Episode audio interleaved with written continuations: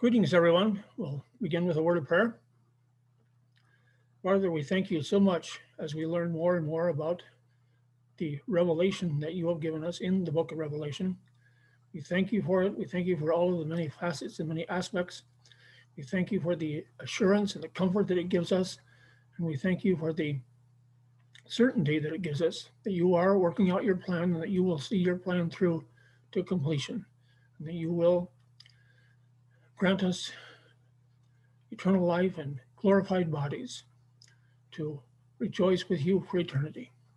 We thank you for this. We ask that you would help us to understand these many facets and many aspects of the book of Revelation. And we ask this in the name of Jesus Christ. Amen.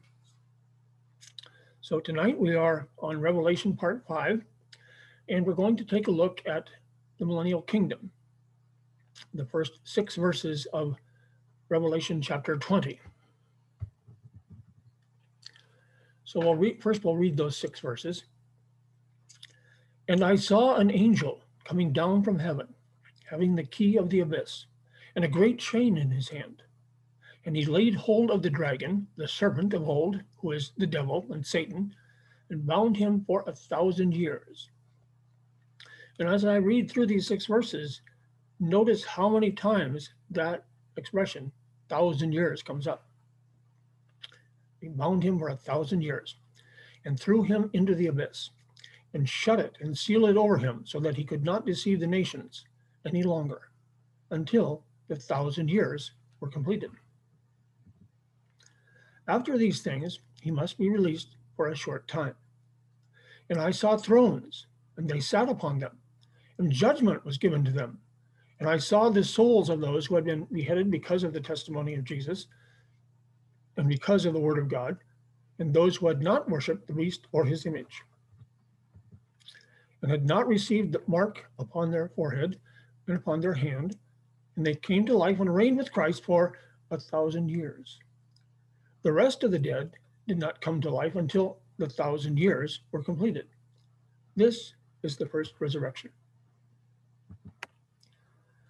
Blessed and holy is the one who has a part in the first resurrection. Over these, the second death has no power, but they will be priests of God and of Christ and will reign with him for a thousand years. The word millennium means 1,000 years, and in biblical and theological context, it refers to the thousand year period spoken of in Revelation chapter 20. Although there are many issues in eschatology, and you're well aware of that, all of the issues about the timing of the of the rapture and the the uh, identity of the antichrist and so on. But there are many issues in eschatology. The question of the millennium is one of the most significant and hotly debated. It has been for centuries. Perhaps no other passage in Scripture speaks as directly to the issue of the relative timing of the millennium as Revelation 20. Two questions. There are two questions that arise about the millennial kingdom. When will the millennial kingdom come? And what will the millennial kingdom be like? Well, this evening I'm going to address the first of those two questions. When will the millennial kingdom come? And next time we meet, which I believe is uh, April 14th, we'll deal with the second question. What will the millennial kingdom be like? We'll look at the, the many, some of the many passages in the Old Testament regarding the millennial kingdom. So the timing of the millennium, three primary theological positions have arisen to answer this question of the, of the timing of the millennium premillennialism, postmillennialism, and amillennialism. Premillennialism is the view that Christ will return before the millennium. When I talk about the, uh, when will the millennial kingdom come, I'm not setting dates. I'm just talking about when it will come in relation to the return of Christ. And premillennialism is a view that Christ will return before the millennium. Millennium. So there's a there's a chart depicting that the premillennial view. There's the first coming, and then in between the first coming and the second coming, there is the, this present age, the, the church age, or the age of grace, as some call it. Then at Christ's second coming, he establishes a millennial kingdom. Then at the end of this thousand year millennial kingdom, Satan's final defeat occurs, and then we enter the eternal state.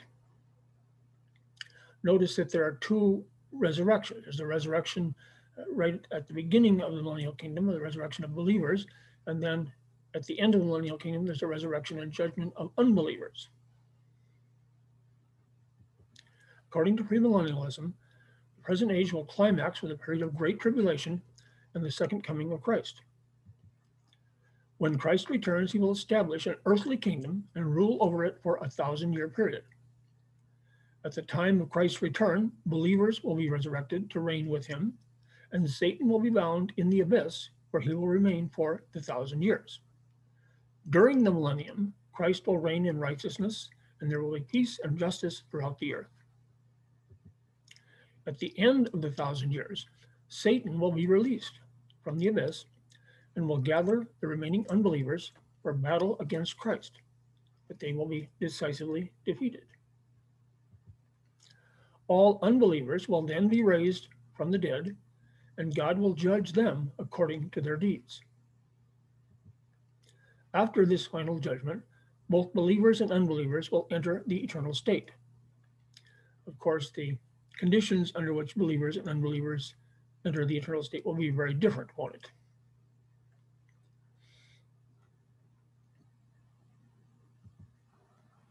Now let's look at postmillennialism.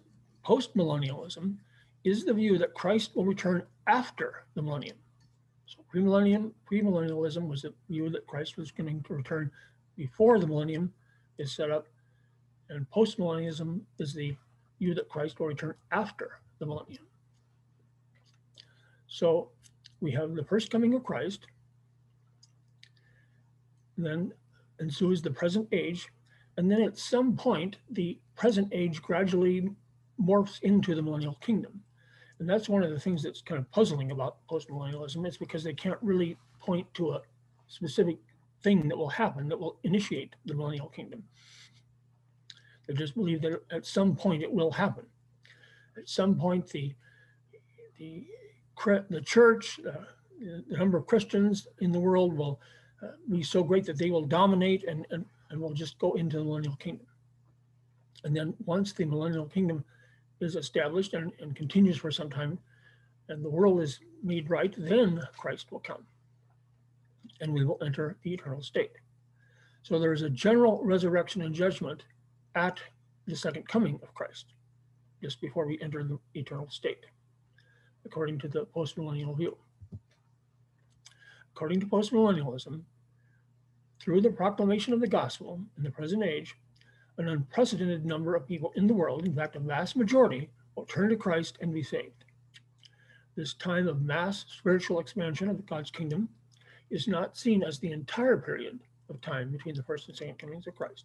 So in other words, they don't they don't believe that the millennium started right when Christ was crucified and rose from the dead, but at some point after that, we'll enter this millennial kingdom, according to the post-millennial view. Instead, it is believed that the present age gradually merges into the millennium in such a way that it is difficult, if not impossible, to discern the exact starting point of the millennium.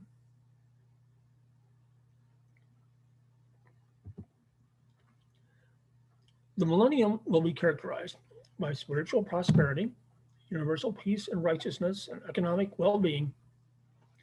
Although Christ is not physically present on earth during this millennial period, he is believed to be the primary agent and cause of the church's expansion and influence. At the end of the millennium, there will be a brief period of, of apostasy and conflict between the church and the forces of evil. This will be followed by the return of Christ and the resurrection and judgment of all mankind, who will then enter the eternal state. Now we'll look at amillennialism. Amillennialism is the view that there will be no future millennium in the sense that pre or postmillennialists teach. The prefix a means not. In other words, the present age is the millennial kingdom. They believe that the millennial kingdom is the present age, the church age, the age of grace. The time period between Christ's first coming and his second coming. They believe that this period is the millennial kingdom. And then after the millennial kingdom is over, Christ returns and there's a general resurrection and judgment, and we enter the eternal state. According to amillennialism, the millennial kingdom, which was inaugurated by Christ's victory at the cross, began at the first coming of Christ and will continue until the time of his second coming. The millennial kingdom is and will continue to be characterized by a mixture of good and evil. The conflict between good and evil will intensify toward the end of the present age, and the increasing persecution will culminate in the appearance of the Antichrist, except for preterists and the second coming of Christ. Uh, preterists uh, make a, a, part of the amillennialists. Not, not all amillennialists are preterists, but preterists believe that uh, the Antichrist has already come. They believe that the Antichrist was the Emperor Nero. That is the view of the preterists which are a portion of the amillennialists. When Christ returns, there will be a general resurrection and judgment of both believers and unbelievers, after which both will be ushered into the eternal state. The various interpretations of Revelation 20, verses 1 through 6, raise four crucial questions. Is the binding of Satan present or future? Is the first resurrection spiritual or physical? Is the duration of the thousand years symbolic or literal? Is the locale of the millennial reign heaven or earth? So let's take a look at the first of those questions, the timing of the binding of Satan. According to amillennialists and many postmillennialists, the binding of Satan is a present reality because he was bound by Christ during his first century ministry on earth. In other words, Satan is currently bound. Those who affirm this point point out that the devil is said to have been bound in one respect and one respect only, so that he could not deceive the nations any longer. This is said to mean that Satan is unable to prevent the spread of the gospel to the nations of the world. In other words, because Satan is bound, he is unable to destroy the church as a missionary institution and therefore unable to prevent the extension of the church throughout the world.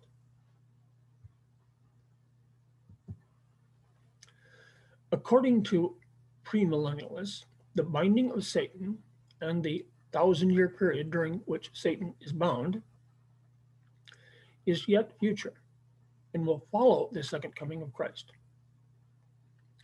During this time, Satan's activities and influence on earth will be completely eliminated. So, this is an important distinction between the premillennialists and the amillennialists or postmillennialists. The premillennialists believe that Satan will be completely, his influence will be, will be completely eliminated. And the amillennialists believe that Satan will just be, so to speak, put on a long leash. So he won't be completely eliminated. His influence won't be completely eliminated, but he will be limited in the damage that he can do. In examining the evidence for the two views, five compelling reasons emerge for rejecting the binding of Satan as a present reality and for affirming that this confinement of the devil has yet to occur present day activity of Satan. The binding of Satan in Revelation 20 indicates that the devil will be completely inactive on earth during the thousand year period. But the testimony of the New Testament indicates that Satan is quite active on the earth in the present age. When Satan is bound, his influence won't just be limited, but rather it will be eliminated. the present day deception by Satan. The New Testament teaches that Satan is presently active and will continue to be active in the work of deception, from which the binding of Satan in Revelation 20 will keep him. Satan's present day work of deception proves that he is not currently bound and incarcerated, as described in Revelation 20, verses 1 through 3. The stated purpose of the binding. Those who believe that Satan is presently bound generally teach that the purpose, and therefore the result, of Satan's binding is that he is now unable to prevent the spread of the gospel to the nations of the world. The difficulty with this view is that the purpose clause in Revelation 20, verse 3, does not say that the binding of Satan keeps him from preventing the missionary activity of the church to the nations. In fact, this clause concerns itself not at all with the freedom of believers to proclaim the truth, but rather with the ability of unbelievers to perceive the truth. That is the, the crucial distinction. During the millennial kingdom, unbelievers will be able to perceive, to perceive the truth because they will not be able to be deceived by Satan. The non progressive nature of the binding. Amillennialists and postmillennialists usually assert that the binding of Satan has a progressive nature to it, but this is not supported by Revelation 21 through 3. The problem is that the picture painted in Revelation 20 is not one of Satan being bound over a period of time, either through a process or as a, a series of individual bindings, but rather one of him being bound at a specific point in time at the beginning of the thousand years. The supposed parallels of the binding. Those who understand the binding of Satan as present reality almost always link Revelation 20, 1 through 3, with various texts in the New Testament in order to connect the binding to the ministry of Christ in the first century. An examination of these texts, however, demonstrates that these supposed parallels do not support the position that Satan is currently bound. So they, they point to various scriptures in, in the Gospels, in the, in the epistles, that talk about Christ gaining the victory over Satan. But then they go on from there to postulate that Satan is bound. Well, Jesus did achieve a great victory over Satan, but as we can see from the New Testament, Satan is not currently bound. So, hundreds of years before the first coming of Christ, Satan was found to be roaming about on the earth and walking around on it. You read that in Job.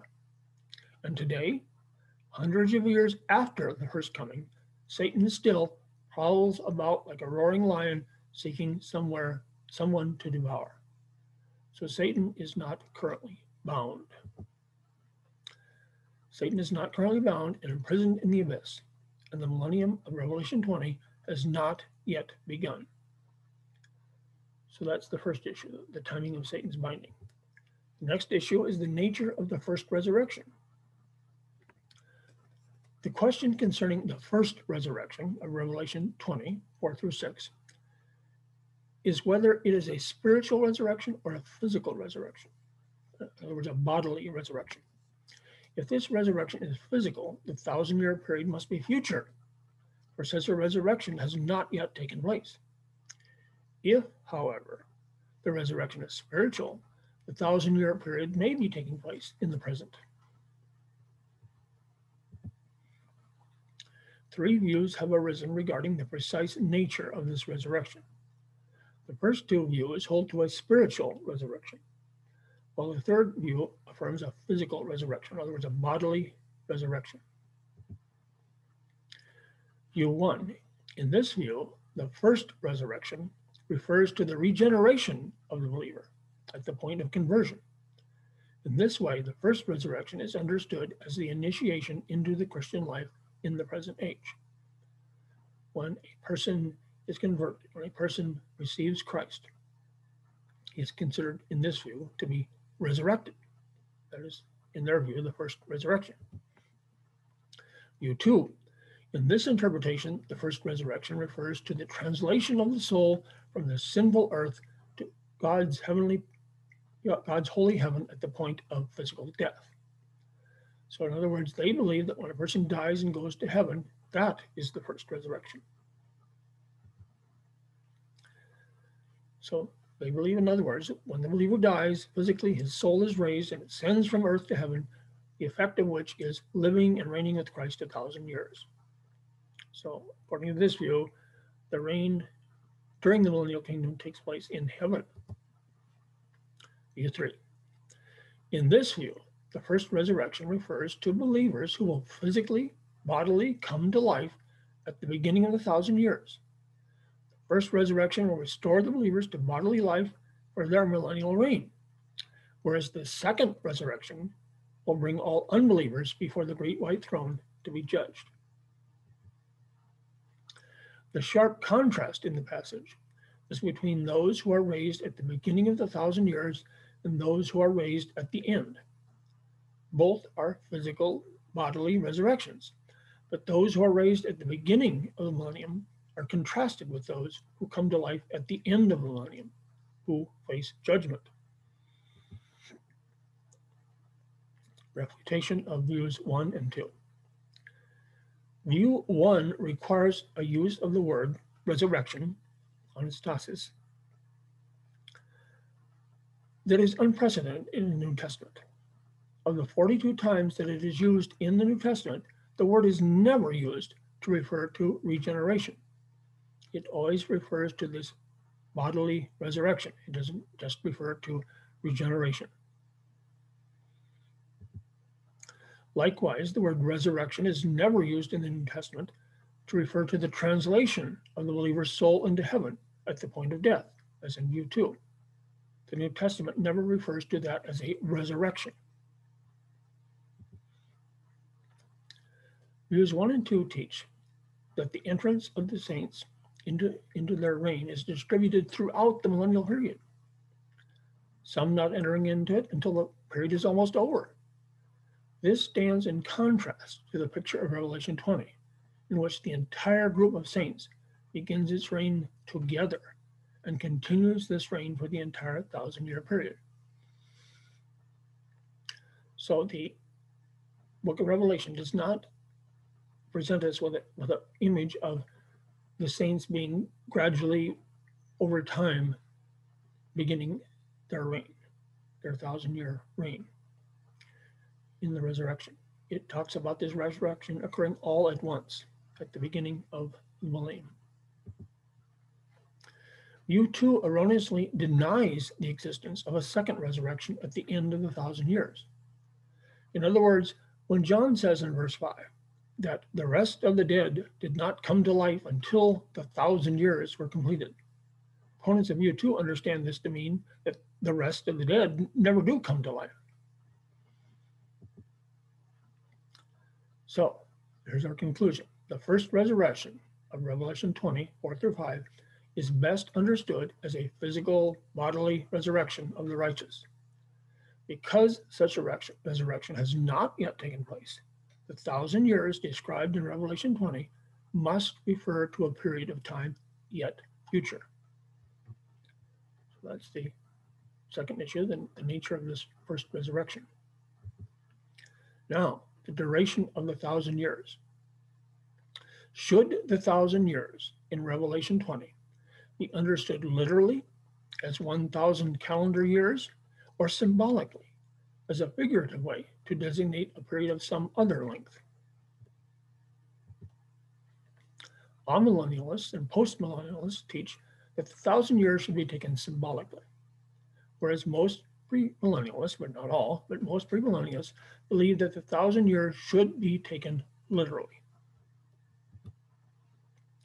Because more than a thousand calendar years have transpired since the first coming of Christ, the question of the duration of the thousand years is significant. If the thousand years is literal, it cannot refer to the period of time separating the two advents of Christ, and it therefore must have reference to a period of time yet future.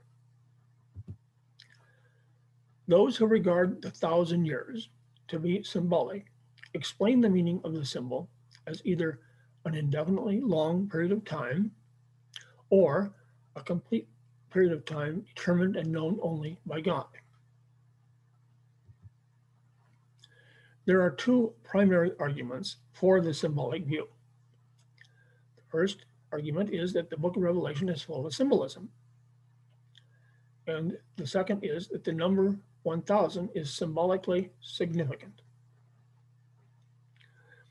I re recall listening to a Catholic, Roman Catholic presentation on the book of Revelation. And I was struck by at one of the statements that was made in that presentation that all of the lengths of time in the book of Revelation are symbolic. So their view is that not only is the thousand years symbolic, but you know, the, the, the time times and half a time, the 42 months, the, the, the three and a half years, they, that, that too is, is symbolic according to this view. I was just struck by that statement. Gentry states he, he's a, a, uh, amillennialist, or excuse me, a, a post-millennialist, I believe. Gentry states that the that 10 is the number of quantitative perfection.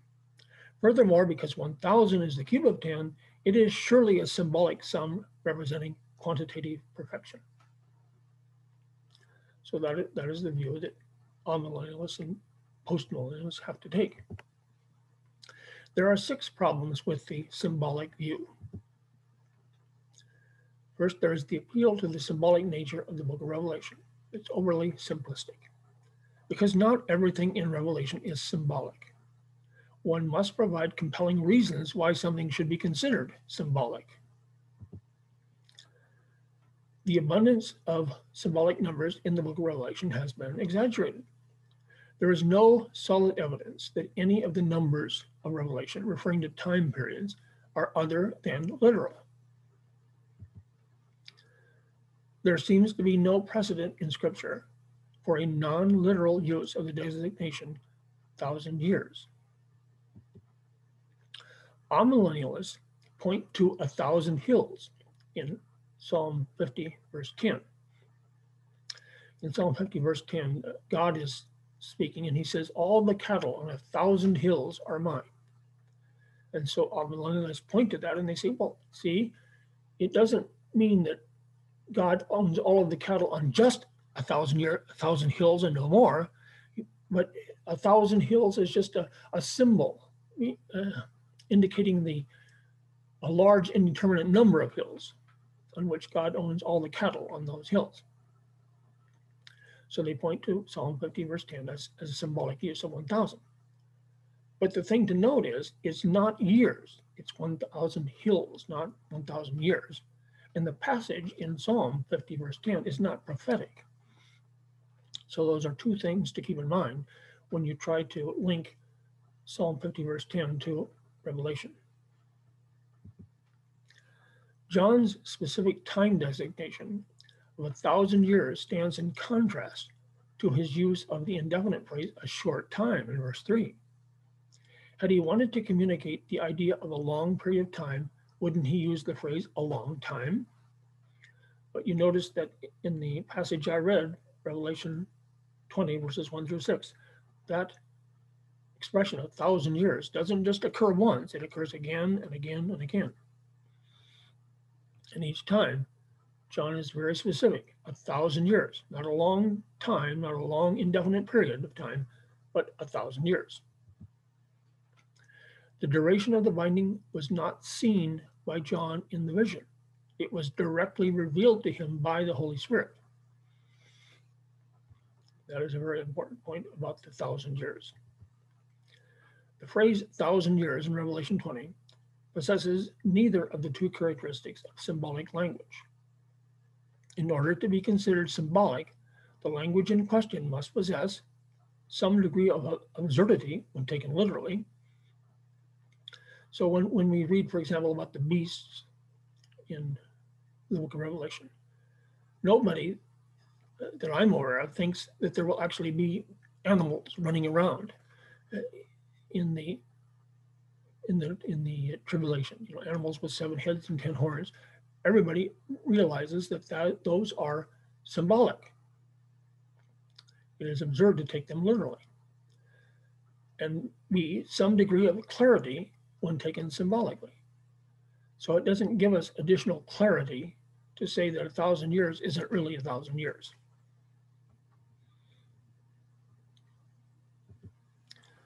So here's our conclusion. The best approach is to assume that all numbers should always be taken at face value and understood as conveying a mathematical quantity unless there is textual or contextual evidence to the contrary.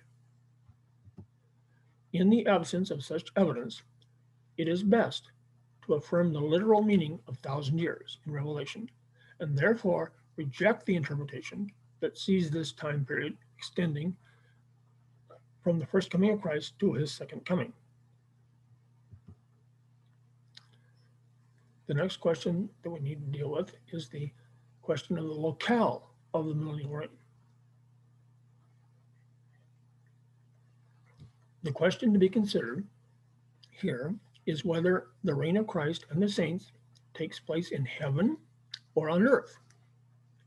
The three millennial views present three different answers to this question.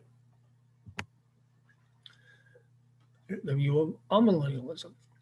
The millennial reign of Christ takes place in heaven, not on earth. According to Hoekema, he's a very prominent amillennialist, whereas the thousand year period described in these six verses is the same throughout. Verses 1 through 3 describe what happens on earth during this time, and verses 4 through 6 depict what happens in heaven. So they believe that the first part of the passage describes what is happening on earth, but the reigning takes place in heaven. In the view of amillennialism, therefore, the thousand years of Revelation 20, 1 through 6, refers to the present reign of Christ and the saints in heaven.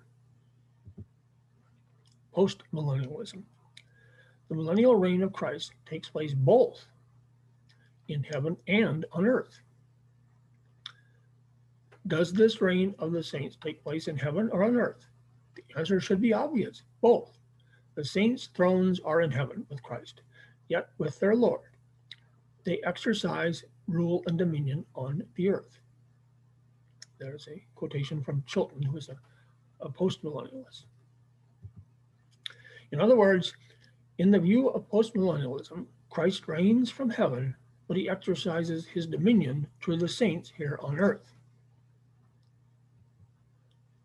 Premillennialism. The, the millennial reign of Christ will take place upon the earth as Jesus reigns from the Davidic throne in Jerusalem in contrast to the claim of those who say there is no indication in these verses that John is describing an earthly millennial reign. This is Hoekema again. There are at least five reasons to believe that the millennial reign will take place here on earth and not in heaven. First of all, Revelation 5:10 identifies the location of the saints' reign to be upon the earth. Tells us that we have been made kings and priests and we will reign on the earth. Secondly, when the seventh trumpet sounds in Revelation 11:15, heavenly voices proclaim, "The kingdom of the world has become the kingdom of our Lord and of his Christ, and he will reign forever and ever." Three, the elimination of Satan's activities and influence on earth is part of what makes the millennial reign possible. The binding of Satan is unnecessary for a millennial reign that takes place in heaven. You wouldn't need to bind Satan on earth if the reigning is going on in heaven. Four, Revelation 20, verse 9 indicates that the saints who reign for a thousand years are living on the broad plain of the earth. 5.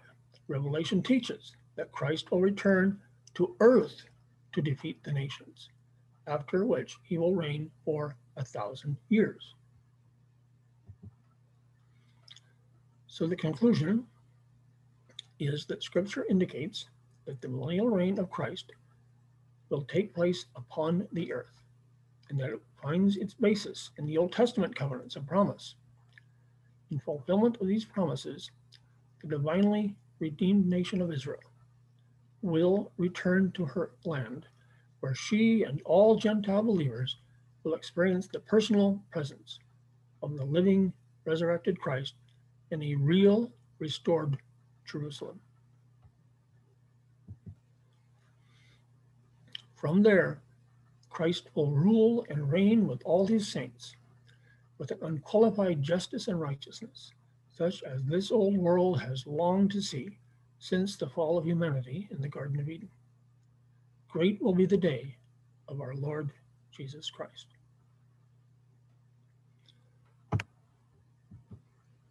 That concludes our study for this evening.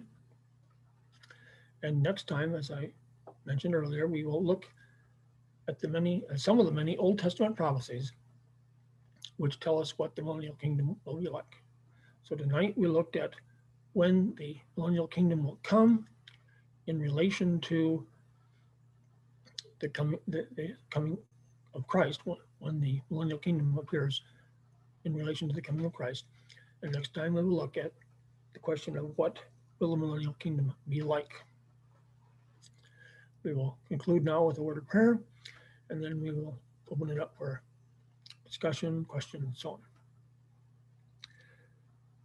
Father in heaven, we do thank you for the clarity that you have given us in the book of Revelation. The book of Revelation is not a book that we can apply to our own feelings and circumstances and, and try to apply it specifically to certain events in our time or to us, our situation. But it does give us concrete, clear understanding of what will come in the future. We thank you for that. We thank you that we can have this assurance and this understanding. And we long for that day when your Son will return to this earth and establish a millennial kingdom that will show mankind what it is like to live under your rule under your compassionate rule. For thousands of years, mankind has dreamed up every conceivable way to try to achieve utopia on his own terms. All of those attempts have failed and will fail miserably. But we long for that day when your Son will return and establish a perfect just world. And we long for the day when beyond that, you will establish a new heavens and a new earth. And we will go into the eternal state with you, with your Son. We thank you so much that we have the assurance that you long to dwell with us and you long to be fully our God We thank you in the name of your Son, our soon coming King, Jesus Christ. Amen.